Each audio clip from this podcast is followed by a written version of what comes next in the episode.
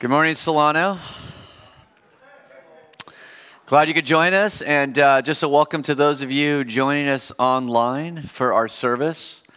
I had a minute to uh, pray with our um, volunteer team and just confess that I was feeling a little distracted this morning, and I think that's a common experience for God's people.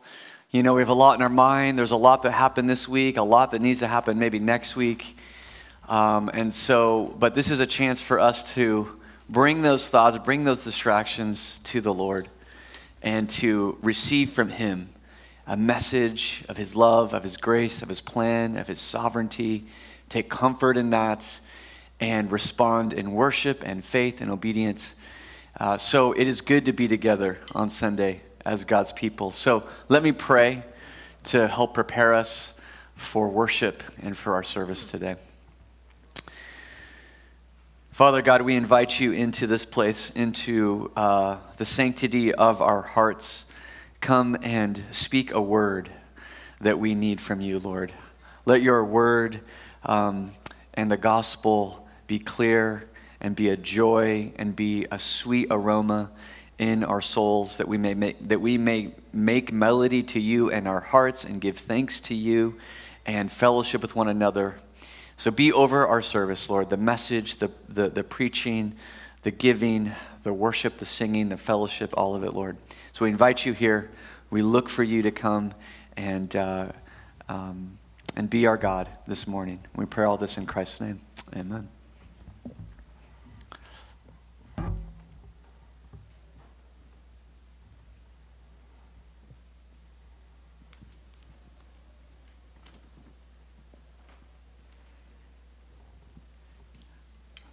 All right, good morning. How we doing, Solano? Hey, hey. Glad to hear that. Glad to hear that. My name is Devon, and today I will, will read the call to worship, uh, starting from uh, the book of John, chapter uh, 15, verses 9 through 17. As the Father has loved me, so have I loved you. Abide in my love. If you keep in my commandments, uh, in my commandments, you will abide in my love just as I have kept my Father's commandments and abide in his love. These things I have spoken to you, that my joy may be in you, and that your joy may be full. This is my commandment, that you love one another as I have loved you. Greater love has no one than this that someone lay down his life for his friends. You are my friends if you do what I command you. No longer do I call you servants, for the servant does not know what his master is doing. But I have called you friends, for all that I have heard from my Father I have made known to you. Hmm.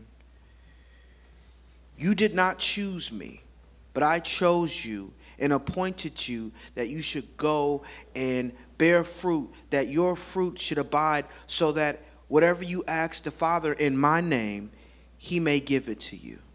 Hmm. These things I command you, so that you will love one another. This is God's word. Amen. And we serve a God who calls us friend, calls you, calls me his friends. And this is a wonderful thing. Uh, a God who is holy, a God who is omnipotent, but a God who uh, draws near to us and calls us friend. And it's a wonderful thing. So let's let's stand if you can, if you're able to. Let's worship our God this morning. Here we go. One, two, one, two, three.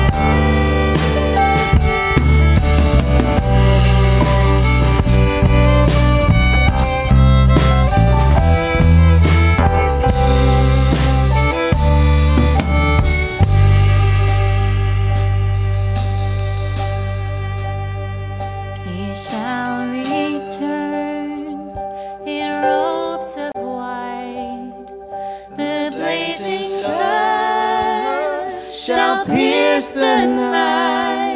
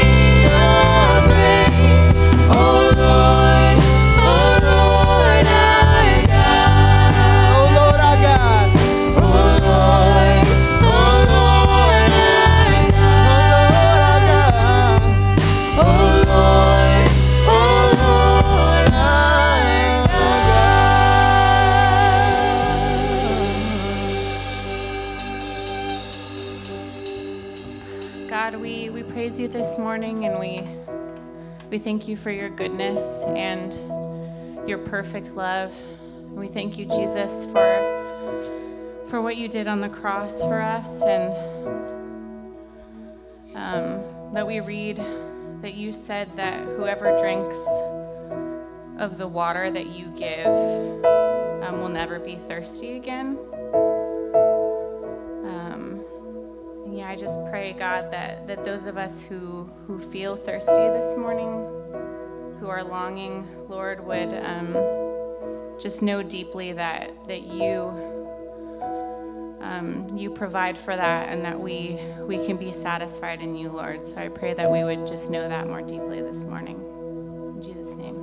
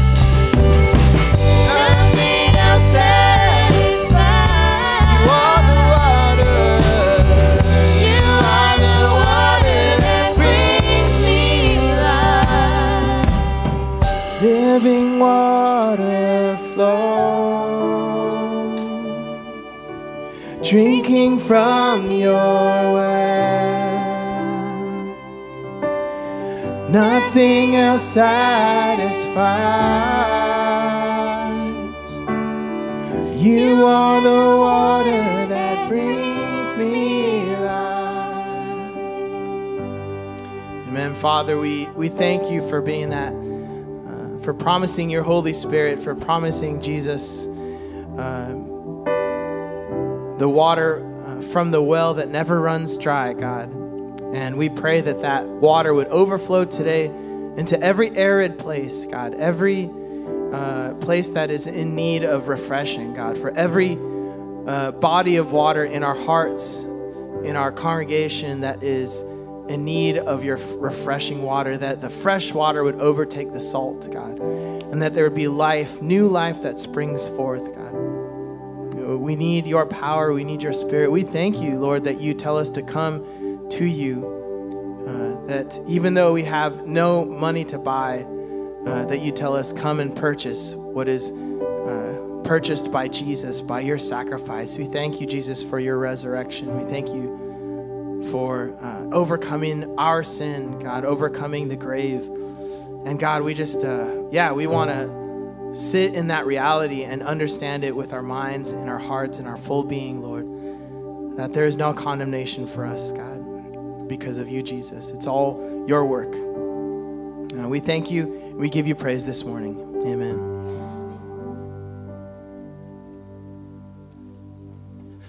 Good morning, everyone. At this time of our, our worship service, we're going to be dismissing our kids to Sunday school. So if you guys can make your way over to the lobby, that would be great. Um, one thing that I love to see is our kids worshiping and praying. And actually, we don't see that too often because they're not really doing that. But what I love seeing though, but when I try to see from God's perspective and just seeing us worshiping and praying, I think it brings God so much joy, right? And so much depth. So just thank you for that. Um, and uh, just giving an update. Yesterday, we the youth had a garage sale and a car wash. They raised sixteen over sixteen hundred dollars. Woo! So good job, guys. Um, and I'll just give a question, like a topic you guys can talk about amongst yourselves. Idea is, what's the best used gift that you received in your life? You can share with the person next to you, and then we'll get back together in a minute or so.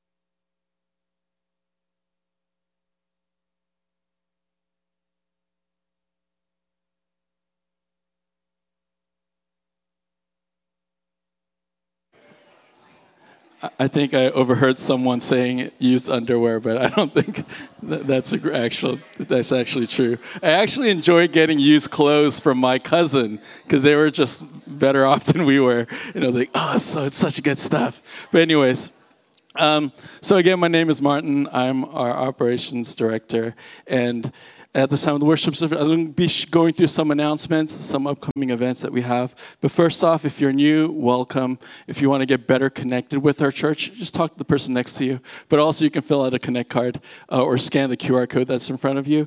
And then, if you fill that out, we'll give you more information about our church. For those of us who regularly attend Solano, you can also use that to submit prayer requests or other comments or questions that you might have. Um, if you're a regular attender or member Solano as well, you could. Um, we encourage you to give. You can do that by the QR code that's in front of you, um, brown box in the back, or to our PO box address. Um, one great way to give actually is to set up recurring giving.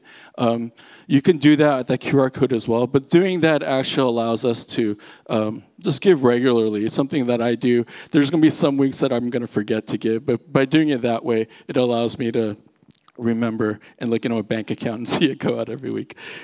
So um, let's see. So um, some of the announcements that we have coming up. The first one is we're having our IF gathering. Our women are having IF gathering happening again in January. But to prepare for that, there's an info night that they're having this Friday. Is it February? February. okay, in February. But the info night is actually this Friday. And it's an opportunity for the women to get excited about it, hearing what's about to happen, and build some momentum uh, for this event. Um, stuck around in the back last year for this, or this previous year for this, this year for this, earlier this year for this. And it was such an encouragement to see the women being able to share in fellowship together, worshiping together, leading each other, serving each other. And if you haven't been a part of that, I encourage you to come out, um, get a taste of that. Or if you were so excited about this past year, come out again to build the momentum excitement for that as well. Um, there'll be opportunities to serve, get more event details, and see how you can lead. Um, attendance applies no obligation, so just come and explore with other women. Our next announcement is for EC Campus Workday. That's on Saturday, November 4th. If you saw this building the day we first came in, it looks entirely different now, right? I sometimes will look at old pictures or my iPhone will remind me, oh, here's a picture of the old church. And I'll be like, shoot, so much has changed, right? It's so good that to put work in this building to make it more useful. So we do have a work day on November 4th, Saturday, November 4th at 8.30. I'm still a little whiles away, but put that on your calendar. It's gonna be an opportunity for us to climb ladders. We gotta change the bulbs. This might this projector might go out. We've got to change the bulb for that. If you look at the carpet, could use some cleaning, right? There's a lot of things that we can do that can really help um, help us better use this space and utilize it in, in honoring God. So bring your friends, family, home group. Let's tackle this event together. There'll be snacks and coffee provided. And lastly, just a reminder that we do have our Alpha course that's ongoing. You can still invite people to come out. It already started this past week. But if you know anyone that might be interested in learning more about Christianity or just has questions about religion and want to talk to other people about it, this is a great opportunity for them to do in a casual setting. It's at the Woodfin home on Thursdays at um, 6 p.m food there is great. I always like rave about the Woodfins and their hospitality. So if you invite anyone, I'm sure they would be um, well and welcome there. Okay, so encourage you guys. You can sign up RSVP at the QR code on Linktree QR code in front of you, and they'll get you more information. Okay, so I am going to be leading us in our pastoral prayer this morning. So if you can join me in praying and coming before God, let's let's go before our Father. Um, Lord Father, I thank you so much for who you are. I thank you so much that we have a hope um, that is secured, that is promised, that is true. We thank you for Jesus who gives evidence to your faithfulness and your love and your goodness to us. When we come before you, um, we come with so many mixed emotions. We come with mixed thoughts and feelings are so intertwined, and we're often so confused. And we wish we could come before you like with everything organized and well.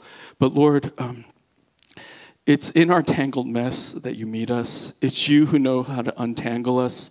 You know what wires to cut. You know how to, to, to tear what needs to be torn out and restore us and align us and embrace us. You're the God who knows us, and yet you do not turn away from us. Like you embrace us, you with with even before words can come out of our mouths. So we praise you and we adore you for who you are. We thank you for your grace, the redemption that we have, your forgiveness. Thank you for an enduring hope, a resilient confidence that no matter the circumstances or situations, though the mountains might fall into the sea, your love remains with us. And we're secured in Christ, and you'll never lead us nor forsake us. And we might be so wearied in so many different ways right now. But we, I pray that we do not grow weary in doing good, that we will always look to Christ, the author and perfecter of our faith, as our source for strength. So lift us up on wings of eagles, Lord, though, though our circumstances and situations might be difficult, that we can soar with you. Lord, I pray that you be with our pastors. They're your children. Your sheep. They're our shepherds and our brothers and sisters, brothers and leaders. And Lord, I pray that you be with Andrew and Jody and their family, be with Paul and Jamie and their kids, be with Miguel and Alessia. As there's so many new challenges that they're encountering um, week to week, day by day, even. Lord, I pray that you be with their families. Um, and pastorally, like, be near them, Lord. Embrace them. Pour your love on them. Let them really know that in you, everything's going to be okay. Everything will be good. I pray most of all for the relationship with you that it could be honest, it could be raw, it could be true, it could be intimate. Convict them of the deep love that you have for them and the church. Ignite their calling to, to, to care for your sheep. Give them a deep joy in the gospel and a power to resolve, a power and resolve to proclaim your kingdom to us and to the world around us, even to their own hearts. Lord, I pray that we, we as a church would be able to care for the spirits well, to wash their feet, that we wouldn't be a hindrance to them, that we'd be a joy and a source of true delight for them. And Lord, um, though we pray for things here, there's so many worldly things going, so much is going on in the world around us, particularly in Palestine and Israel. Um, in all the ways, all the things that are going on there, Lord, we mourn. Um, we mourn for the barbaric death that we've seen, the generations of injustice, the schemes of man, and our shortcomings, even with the best of intentions. We pray for the pounding heartache, the possible starvation that's going to come, the loss of loved ones, the rampant fear and hatred. Lord, we, we need you. We need you to come, Lord, and, and restore and, and save us from ourselves. Lord, strengthen our faith. May our eyes see the sin, the hate, the injustice, and death, and may we also turn our eyes upward to you and behold, like behold the risen Lamb who overcome sin, overcame sin and death. You call us out of darkness and into your marvelous light. So, Lord, I pray that you would dawn upon our hearts to give us resounding hope, down upon the hearts of those in Israel and Palestine as well. Lord, be with their brothers and sisters in Christ there. Fill them doubly with your Holy Spirit. Lord, I pray that they wouldn't be afraid, that they would deeply love their neighbors, even sacrificially. They would be courageous where they are, and even life and death, that their faith would be resolute in Christ. So, your work on the Christ for us, Lord, is so good and so eternal. Our Savior is alive. Our hope in you is eternal. You are good. You are good. And we, Lord, we know that you are more than enough for us. So, Lord, as we gather here before you and worship you, Lord, may our eyes look up to you. May we see and remember the joy of your salvation and the hope that we have in you. That though this world and the burdens and everything that we bear might seem to overwhelm us, Lord, that we know that you bore all of this for us. You bore all of this for the world. And you can take us with you and you lift us up. So may our eyes look towards you. I thank you so much that we can have hope despite our circumstances because you have overcome the grave.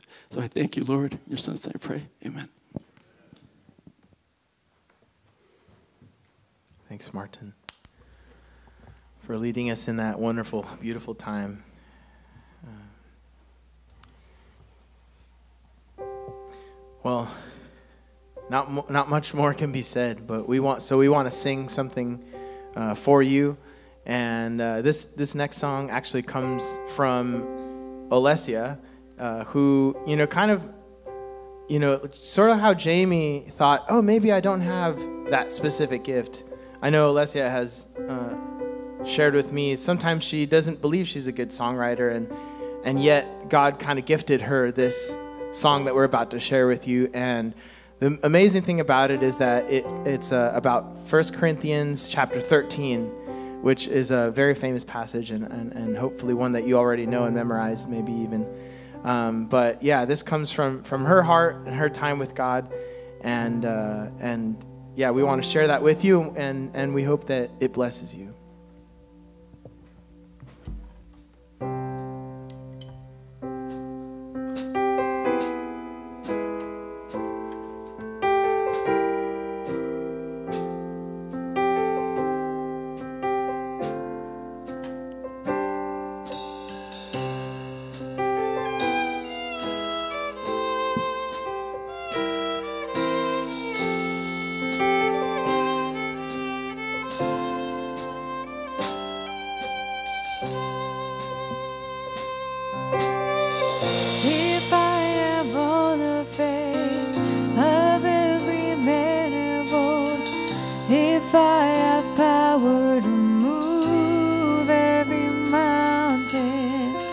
if I have knowledge of, of every mystery.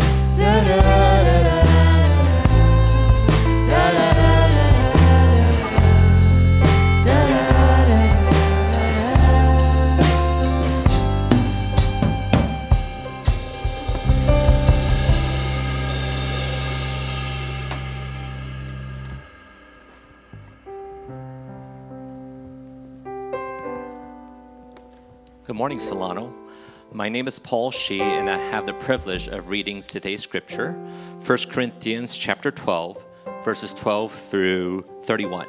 I invite you all to open up your Bibles and read along with me. One body with many members. For just as the body is one and has many members, and all the members of the body, though many, are one body, so it is with Christ. For in one spirit we were all baptized into one body, Jews or Greeks, slaves or free, and all were made to drink of one spirit. For the body does not consist of one member, but of many. If the foot should say, Because I am not a hand, I do not belong to the body, that would not make it any less a part of the body. And if the ear should say, Because I am not an eye, I do not belong to the body, that would not make it any less a part of the body. If the whole body were an eye, where would be the sense of hearing? If the whole body were an ear, where would be the sense of smell? But, at, but as it is, God arranged the members in the body, each one of them as he chose. If all were a single member, where would the body be? As it is, there are many parts, yet one body. The eye cannot say to the hand, I have no need of you, nor again the head to the feet, I have no need of you. On the contrary, the parts of the body that seem to be weaker are indispensable. And on those parts of the body that we think less honorable, we bestow the greater honor, and our presentable parts, unpresentable parts, are treated with great, greater modesty, which our more presentable parts do not require. But God has so composed the body, giving greater honor to the part that lacked it, that there may be no division in the body, but that the members may have the same care for one another. If one member suffers, all suffer together. If one member is honored, all rejoice together. Now you are the body of Christ and individually members of it. And God has appointed in the church first apostles, second prophets, third teachers, then miracles, then gifts of healing, helping, administrating, and various kinds of tongues. Are all apostles? Are all prophets? Are all teachers? Do all work miracles? Do all possess gifts of healing? Do all speak with tongues? Do all interpret? But earnestly desire the higher gifts. And I will show you a still more excellent way. This is God's word.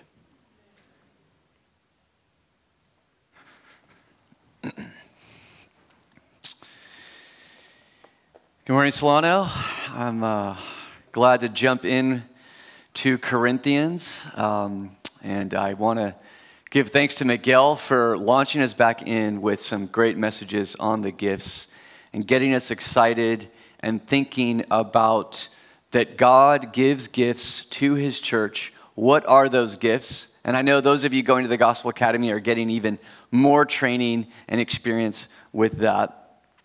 And as you probably heard from the reading of the scripture, Paul's main idea today regarding the gifts is kind of a little bit or a lot about how we grow into our gifts, how we relate to our gifts. Um, and, and so I was thinking about this, and it, made, it reminded me of one of my least favorite movies of all time, and it's The Hobbit. Because it's one of my favorite books of all time. So you know how that goes, right? You have a favorite book, and it's really hard for the movie to live up to it. And part of the reason is because what makes The Hobbit, if you guys know this story, so special, at least to me, was the journey that Bilbo goes on. Bilbo is the hobbit who Gandalf says, Hey, you're a hobbit that has a unique skill set that the, the, these dwarves don't have, and they're going to need it to accomplish their mission of recovering their treasure from the dragon. So, of course, if you know the story, Bilbo was resistant. He didn't want to be late for supper. And so Gandalf kind of pushes him because Gandalf sees his potential, but Bilbo struggles to grow into his gifting, and that's the tension of the whole book, which the movie, I think the movie misses that. And he at first struggles and fails, but eventually begins to walk in his gifts. And by the end of it, he becomes indispensable because he embraced the, his size and his wit and his usefulness to the dwarves. And so he was able to be in, indispensable to the mission. And so I think we can kind of relate to that journey. And I think that's the journey that God has for each of us. We're kind of Bilbo we just want to stay comfortable and not be late for supper. And Gandalf, who represents this kind of all knowing figure, you know, God sees and knows your potential. Like Gandalf, just, he's kind of all knowing, but God is the one that created you. He knows exactly your uniqueness and has and knows how indispensable you are to the mission of the church, and he's called you into it and knows that you will play a key role. But the tension is, Will you grow into that role? Will you begin to embrace who God has made you to be as part of His church, as part of His body for the sake of His mission?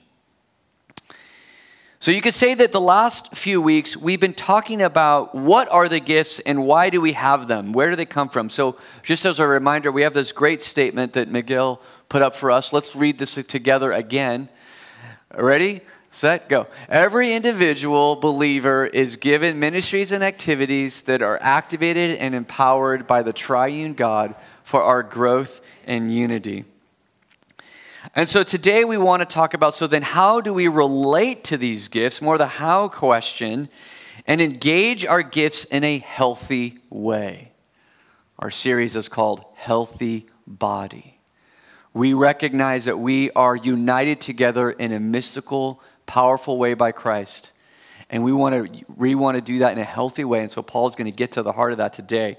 Um, and I think this is important because our diversity of gifts actually bring up at least three big problems feelings of inferiority and insecurity, those are one.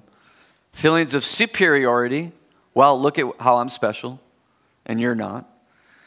And lastly, the importance of priority or hierarchy of the gifts.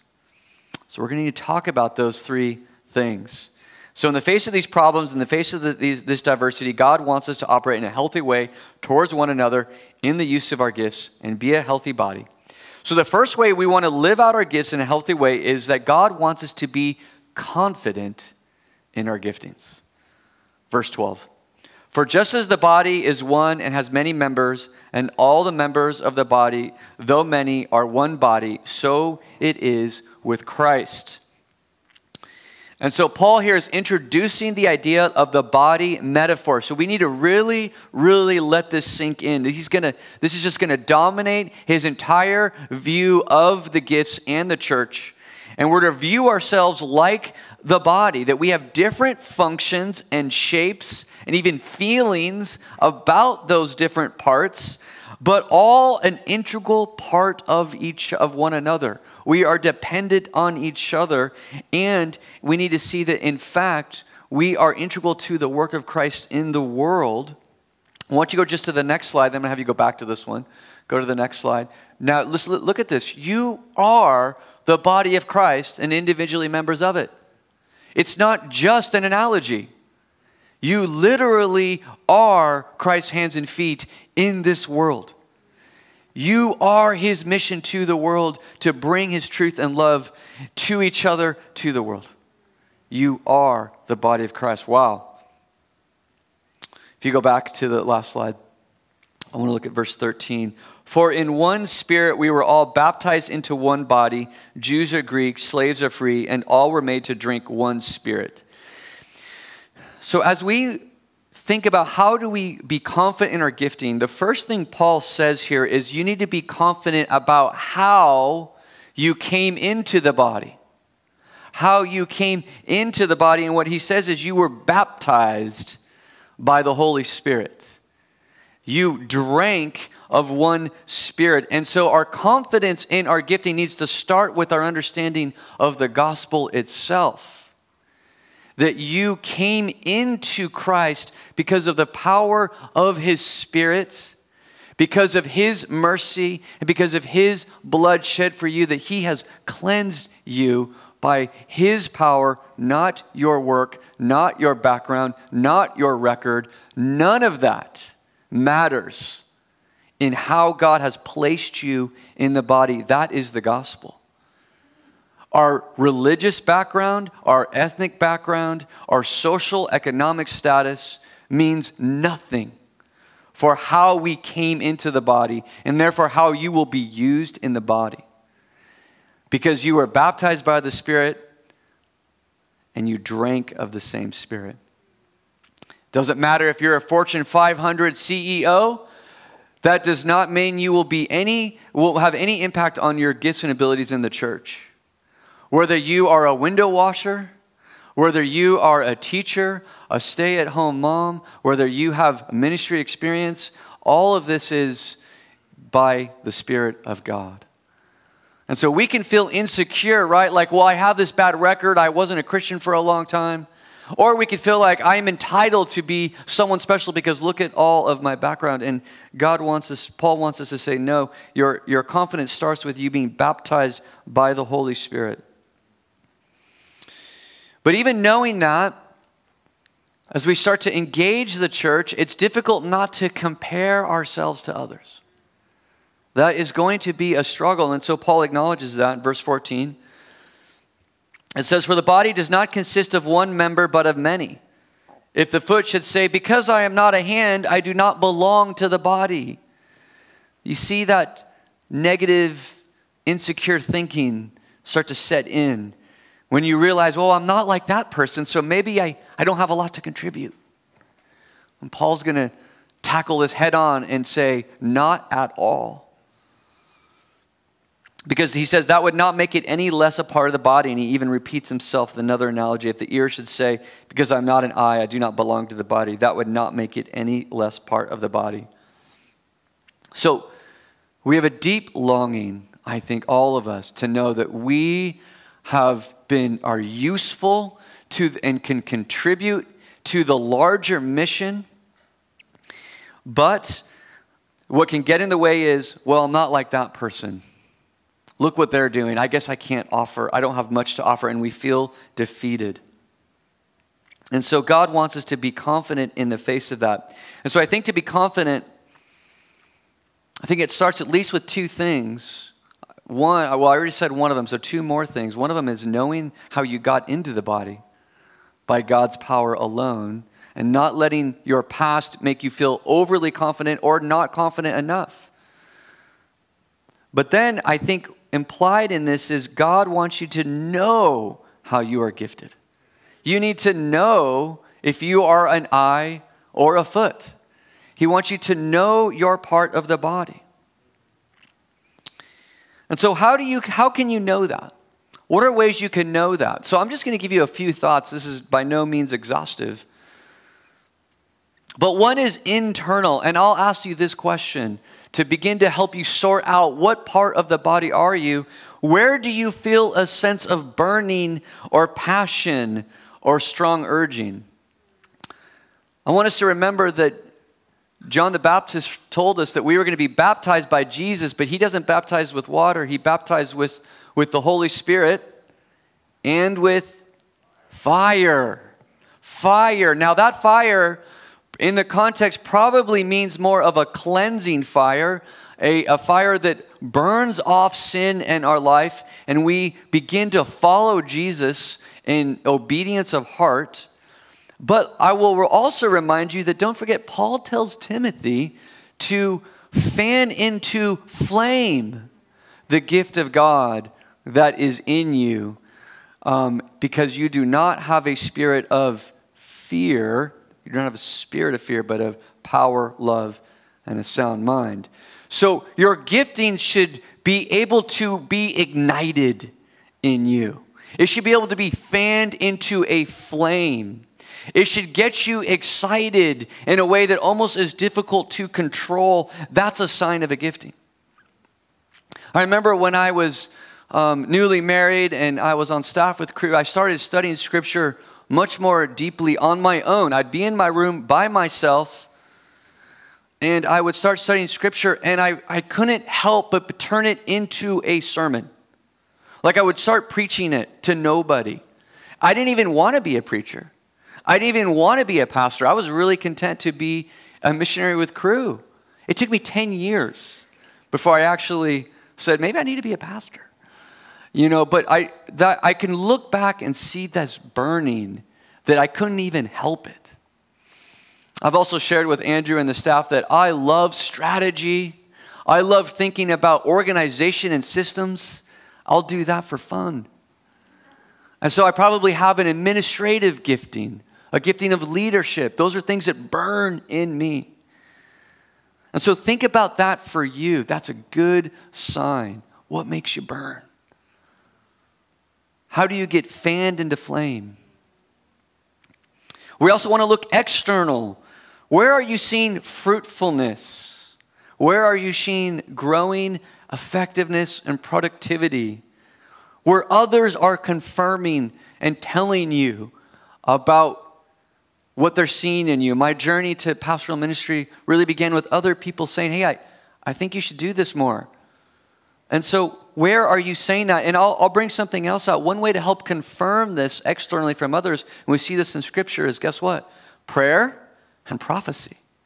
Don't forget Timothy, love Timothy. Love how he became a pastor. He was timid Timothy. I relate to that. Paul's constantly have to be confident, be confident. But he points back to don't you remember when the elders prayed and prophesied over you? That God spoke to the elders and said to send you because of your gifting? Wow. Wouldn't that be amazing if, as a church, we would be confirming and affirming gifting, not just because of your burning, but as we pray and hear from the Lord, how much confidence would that give you? Beautiful. And I would also say, try things, say yes to things. You know the game of hide and go, or hide, where someone hides something and you got to find it, and they say hot, hot, hot, cold, cold, cold. It just requires movement. And so you move, and this is what happens when you play the game. It goes hot, hotter, and then you keep going up, colder, colder. So even when you think you're getting hotter, you might get a cold, and it's still moving you closer and closer. And we don't want to face the cold. We don't want to face the, ooh, not that, but we need that. And so just try things, keep walking. Trust the Lord as your shepherd as you walk and say yes and say yes. Now, I know there's another side of that problem, and some of you are saying yes to too many things. And uh, overachievers out there. But I think it's good as the Lord enables you to say yes to things, especially when you're not clear. Obviously, when you get more clear on your gifting, you want to narrow down and say yes to those things. And I'll talk more about priority. So we want to be confident. We want to know. God wants you to know your gifting. He doesn't want that to be a mystery. Because look at this. This is the, the last reason I think how we can be confident in our gifting. We need to know where our gifting comes from.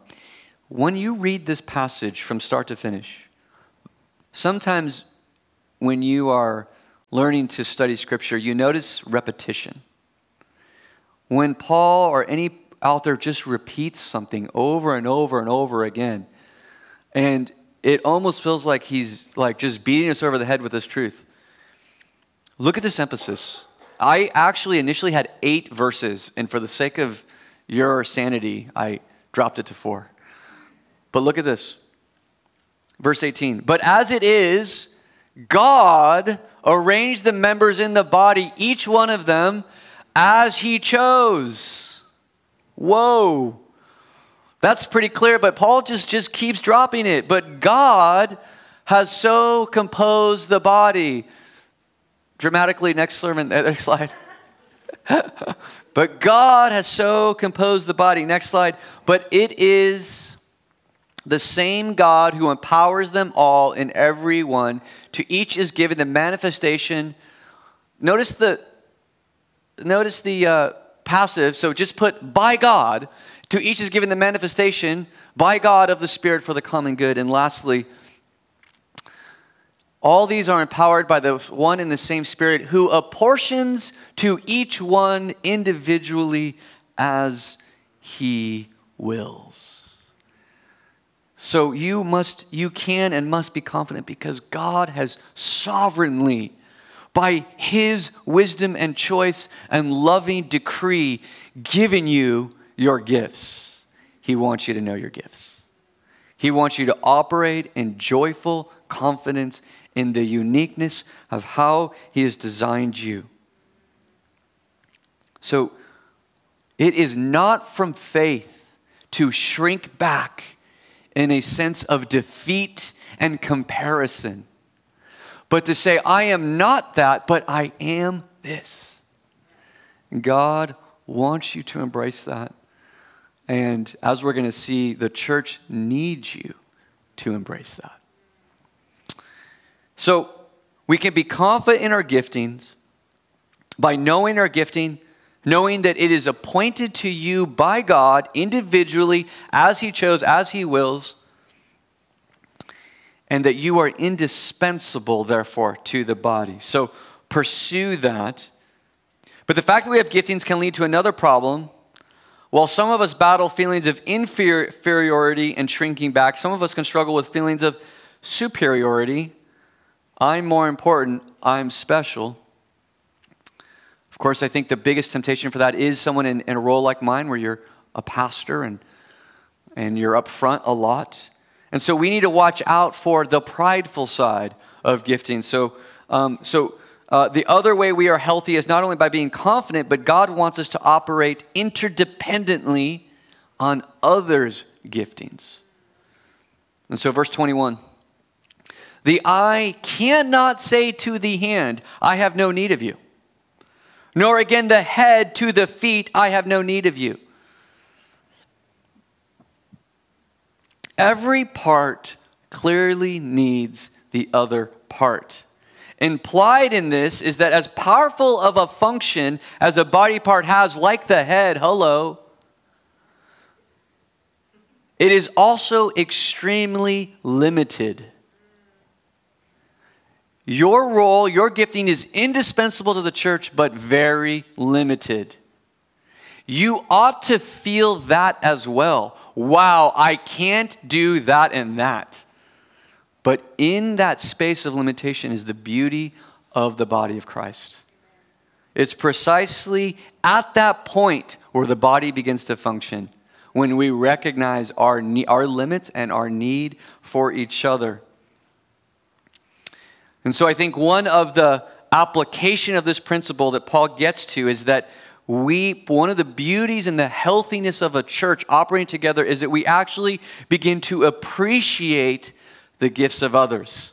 Instead of feeling superior because of look at me, what's way more beautiful and fulfilling than the need for attention and the need to, to have applause and to make everyone um, give you, wor- well, we need words of affirmation. I don't want to go too, too far, but to like, man, I want all this validation. What's actually way more fulfilling and beautiful is that we can be so appreciative of other people's gifts. What a beautiful, wonderful experience not to not only feel useful in your gifts, but to simultaneously feel a deep gratitude for your brothers and sisters who are laboring with you. That's the, that's the picture of the body that God wants us to experience. Scripture says that we have an inheritance, not just in heaven in the Lord, in the saints. God, part of your salvation experience and the joy of your salvation is the joy of being bonded to your brothers and sisters in deep gratitude and thankfulness and partnership because they're laboring in their giftings, you're laboring in yours, and it's this beautiful synergy like a body. What a thrilling and bonding experience that God wants us all to have. I can, um, I experience this pretty deeply all the time on staff, all the time with the members of staff and what they do. I'll, I'll just also highlight, I'm beginning to experience this more and more on the elders. Um, just, to, just to identify a few people without them knowing I'm doing this, but it's positive, so I can do that. Jason Lau, one of our elders, when you get to know him, an amazing in, intuitive sense of care for the needs of others, anticipatory care with an energy to do something about it. And so I see in Jason strong giftings of mercy and shepherding. So grateful for him in that. I'm in awe, actually. Brett Prochek, one of our newer elders, always pushing us to reach out with the gospel reach and go and take risk for Christ.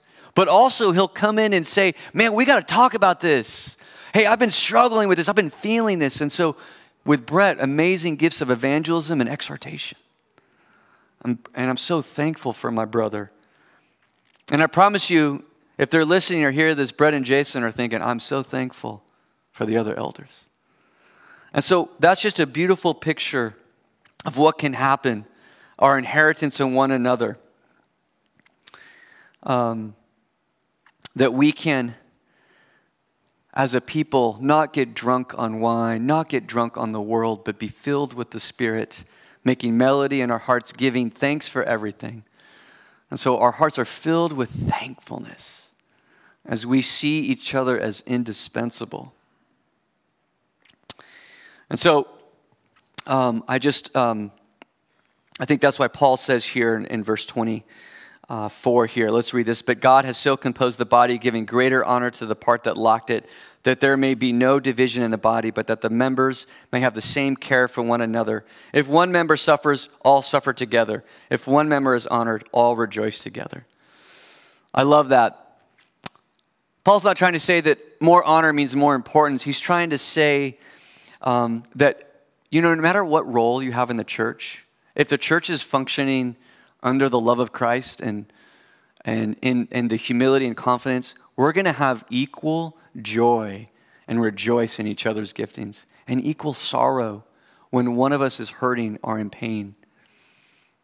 And I remember um, one, one staff meeting, uh, our AV producer Nick had figured out a better way to handle Pro Presenter. We were rejoicing. We were like, whoa, that's amazing. I mean, there was a sermon preached that Sunday. No one talked about that. But nor was there any jealousy. It was, it was pure joy of someone helping in their giftings. So whether you're whether you're behind the scenes, whether you're in front of the scenes, whether you're working on facilities during the week and no one sees it, or whether you're downstairs with the middle schoolers, or whether you're in children's ministry, whether you're back in AV, whether you're visitation, the body will begin to appreciate each other and have equal joy in each other's giftings and sorrow when someone is, is, is hurting because of how bonded we are.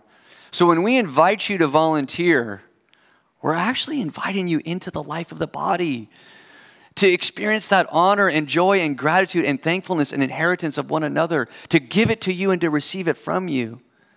That's why Sundays are so important.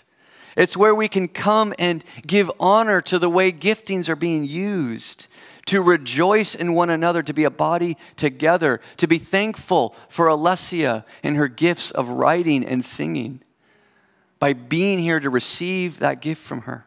That honors her, but it honors God who gifted her and gifted you in the ways to serve. So let, let us honor one another as we engage. And so this leads to our last problem. As we may feel joy and honor to and mutual dependence, the church is also called to recognize a priority to the gifts. This was a hard part of this passage, but I think there's a message, an important message for us. Verse 27. Now you are the body of Christ and individually members of it, and God has appointed in the church first apostles, second prophets, third teachers, then miracles, then gifts of healing, helping, administration, and various kinds of tongues. And then Paul's going to say at the end, earnestly desire the higher gifts seems to Im- imply some kind of order. Um, and even in, and Miguel will preach on this in a few weeks, he's going to be very clear. Prophecy has um, more has potential for more impact than tongues. He's going to literally compare the two, so that the church keeps the order right. Now, first of all, um, and so let me just make this in a statement. The way that we operate in a healthy way towards the gifts is by keeping in view their biblical order of priority. Otherwise, the body will fail to operate. What is the priority? Let's just see this. Go back to our passage. We see that God has appointed first apostles, second prophets, third teachers, um, then miracles, gifts of healing. Okay, what I did is I kind of categorized these so the, the first three, there is an order first, second, third. There's a nuance there, but I want to see the broad category here is word gifts. So the priority seems to be this, according to Corinthians, and I'm going to demonstrate other places. Word gifts, first priority. Second priority, sign gifts, healing, miracles. Third priority, service gifts, serving gifts, helps, administration. Fourth, tongues. I didn't have a category for that, I just said it. What I want to show you is that the idea of word giftings being at the top, I think, is critical for the health of the church. Look at this in uh, Ephesians chapter 4 says, But grace was given to each one of us according to the measure of Christ's gift. So, God, all were given gifts, but He only lists this group And he gave the apostles, prophets, evangelists, shepherds, and teachers. That's all he says. To equip the saints for the work of ministry, for the building up of the body. Are those all the gifts? No. What's he saying? That teachers, preachers, or uh, uh, sorry, teachers, pastors, evangelists, apostles, those are people gifted in getting the word out into the, the world. Getting the, those are word centered gifts. Those are the foundation of the church. Look at this in 1 Timothy. Let the elders who rule well be considered worthy of double honor, especially those who labor in preaching and teaching. By the way, double honor it refers to the idea of you know pay your pastor, and so the, the, the Paul tells the church, look, you're going to have elders who are going to be leaders and oversight of your church. The ones who do that really well, tell them to quit their day job and pay them to do that full time for the church. But notice the priority, especially those that bring the word of God to the church. So there are many gifts of leadership, but the number one important gift that this church needs for the sake of its functioning is the word being taught effectively. And so, what then do I mean by priority? The idea of priority reflects not necessarily more indispensable, but more foundational to the church. So I'm thinking hierarchy, as in the church won't work right if this ordering is mixed up. I want you to think of a house. In your house, I bet you you have parts of your house you love.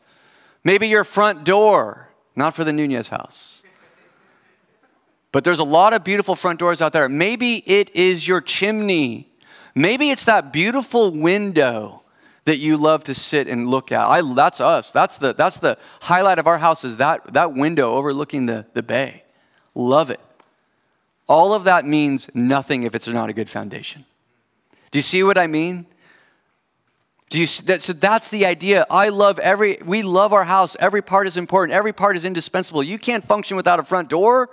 You need that window there, but do you see the importance of the building of the foundation and how they relate? If you're trying to build a building and you don't get that order right, you're going to have a bad building. That's the idea that I want to, that I think Paul is getting at. The build, the foundation comes first, the rest is built on it. Our, our um, the, the uh, sign gifts will go out of whack if word is not central.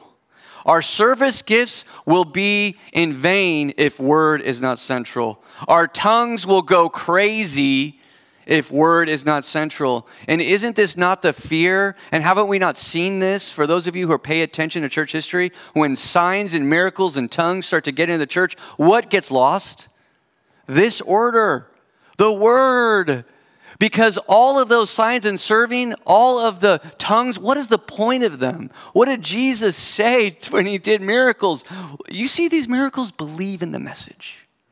Believe in the gospel. And Paul tells Timothy, guard the good deposit, which is the gospel. It is the truth of Jesus Christ that the signs point to, that the tongues are helping to verify. And our serving is to build that up. So when Paul says desire the higher gifts, he's saying that in your hearts, you are desiring to see the word of God go out. And you are wanting to be a part of that more and more. And that your gifts are being used to promote the believing on Jesus, the message. So that is the priority that, it, that is the desire to have and use your gifts in a way that increasingly promote the advancement of God's truth, the gospel, and Jesus Christ. So that is the priority that we also need to keep in mind if we're going to be healthy in our gifts. So, just a couple points of application I want to make. Um, so many I can make. This was hard, but I'll just share a couple here. Um, if your gifting is to build up the body and the knowledge of God into maturity, um, if that's what these gifts are for, this is the priority, is, is idea of believing in Jesus, you have to prioritize the use of your gifts. And so that means you need to invest time in your gifts and your gifts in the body. You cannot function in your gifts if you're not connected to the body. You got to be connected in time and space. This does not happen sitting on your couch, it happens being together. We have to be together. We have to take the time to do this. And so, God is going to ask of you to give and prioritize your gifts in time and space. You're going to have to prioritize that. And you're going to have to keep in mind the priority of the gifts and how you even use your gifts. And so, you know, especially if you have word gifts, the church needs that. If you have word gifts, we need you to serve.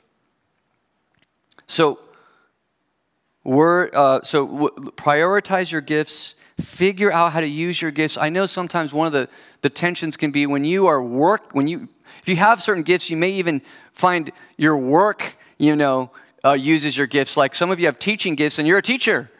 You're like, I do this all week, and so I get that. That's hard, and so we got to figure out though how to help you use those teaching gifts, right? Maybe you have certain serving gifts of administration.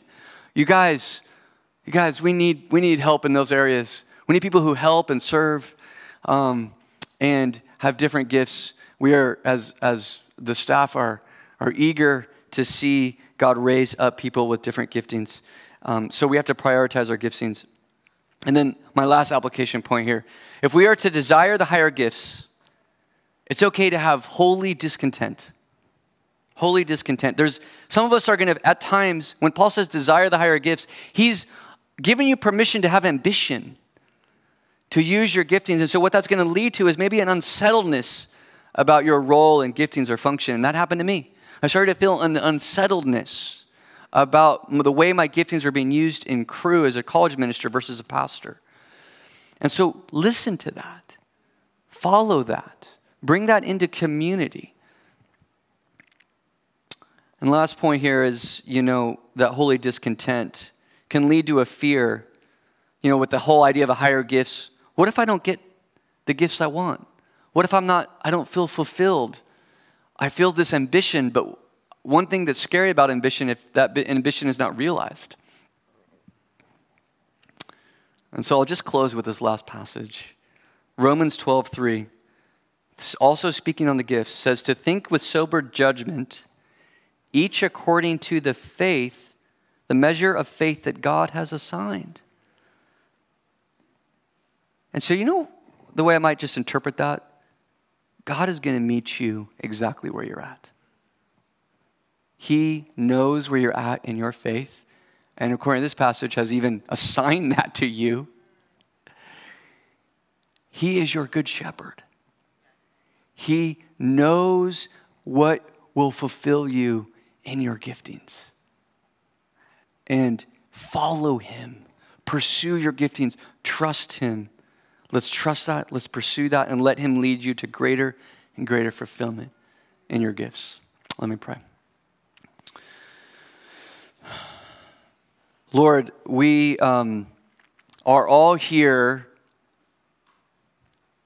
trusting that if we are in Christ, you baptized us into this body. You are the one responsible to connect us into this thing called your body. And we drank of your spirit. So, Lord, we are looking to you to activate us and unite us and help us know our giftings, be confident in our giftings, and be deeply grateful for the giftings of others that we may be a healthy body. And so, Lord, as we begin to grow and explore the giftings, the service giftings, the sign giftings, giftings of tongues, Lord, let us keep this priority in mind. Let us be disciplined in what is of most importance, not the miracles, although those are beautiful and, and wonderful pointers that we want to seek. But Jesus, that you would be our vision, that your kingdom would come in grace and truth, and that it is the gospel that we are to proclaim. So, Lord, let would you be our cornerstone and build this house? pray this in Christ's name. Amen.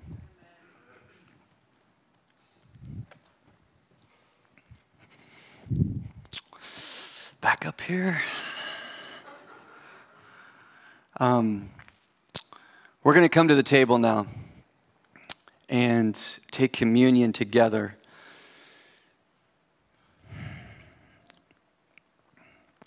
So, I think as we think about being part of the body, you know, taking communion is a way for you to affirm to God by faith that you are indeed a part of His body. Receive that truth, walk in that truth, and, uh, and let God be, you, begin to use that to continue you on your journey in serving Him. And so, the night that Jesus was betrayed, He took the bread, and after giving thanks, He broke it saying, This is my body, which is for you. You are coming into the church and in the body because he was broken for you.